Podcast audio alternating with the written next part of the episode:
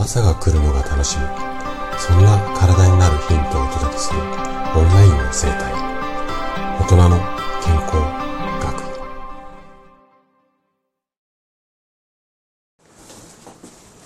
おはようございます。高田です。毎週土曜日は読書の時間ということで本の紹介をしています。で今日紹介したいのが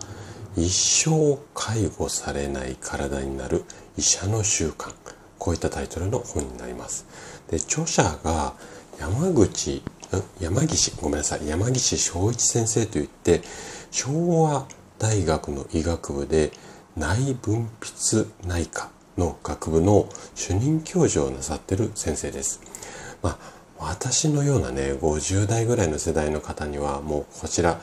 なんともこう興味深いタイトルの本ですよね。私ももうタイトル見て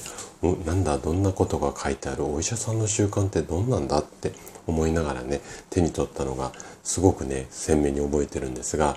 あのー、今日はねこちらの本を紹介したいというふうに思います。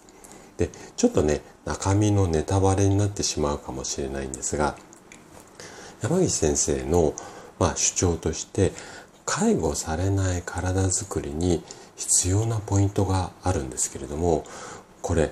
あなたはどんなことだと思いますか？ちょっと考えてみてください。どうでしょうか？どんな答え出ましたか？答えはね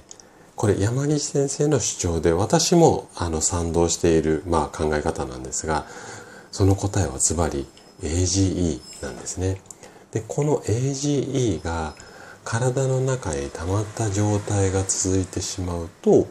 将来介護状態になる可能性が非常に高くなるということなんです。じゃあこの AGE と介護状態あとはその大きな病気なんかにも関連するのでこの辺りの関係っていうのをまあ今ねいろいろと研究をされているんですがなのでしっかりねもうこれ AGE が確実にこういう影響が及ぼされてああでこうでっていうところははっきりされていないんですけれどももうね出てきているエビデンスを見るとほぼほぼねこの AGE っていうやつが悪さをしているんじゃないのかなっていうのはもう明確になってきています。なので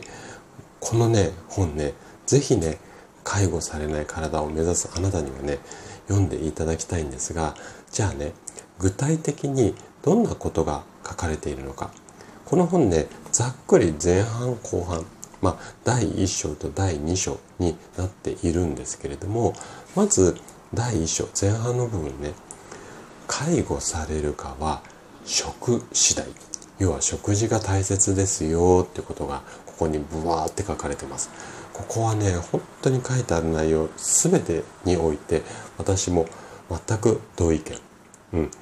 まあ私も同意見って私がねそんな偉い人間じゃないんであれなんですけどもまあ同じような考え方を持っていてでこの章だけでもね35個ものね、まあ、食と介護に関する話題が書かれています。なので、ここ読むだけでもね、かなりあの役立つと思いますし、で、後半の第2章は、要介護の分かれ道は日常にあり。こんなテーマですね。要介護っていうのは、やっぱり人様にお世話お世話をしていただかないと、自分自身で日常生活が送れない。まあ、この程度の差っていうのはね、いろいろあるんですが、まあ、こういった状態でここに行くか行かないかっていうのは普段の日常のいろんなことが結構絡んできますよってことが書いてあります。でここにもね最初の食の部分は35個トピックスがあるんですがここだけでもね22個あります。なので全部でね50個以上の気づきが得られると思うんですよね。で最後にあの終わりにということで引退しない生き方は何よりも何よりの良薬良い薬ですね。でここもね本当にね、うん、あの賛同できる。考え方なのでもう本当にねあので一個一個のトピックスって簡単にねそんな複雑ではなく簡単にあのこういうこともありますああいうこともありますっていうのが書いてあるので目次を見ながらね気になるところだけをつまみ食いとかでも多分 OK だと思います。でこれからねますます増えるであろう介護問題ぜひねあなたにも手に取ってこう一読っていうか読んでいただけるといいかなというふうに思います。非常に読みやすい本になってます。そして例によって例のごとくねおそらくね図書館にもあるかなというふうに思います。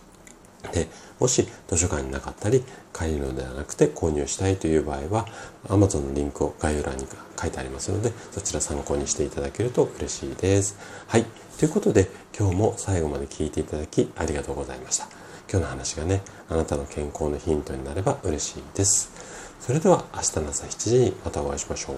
今日も素敵な一日をお過ごしください。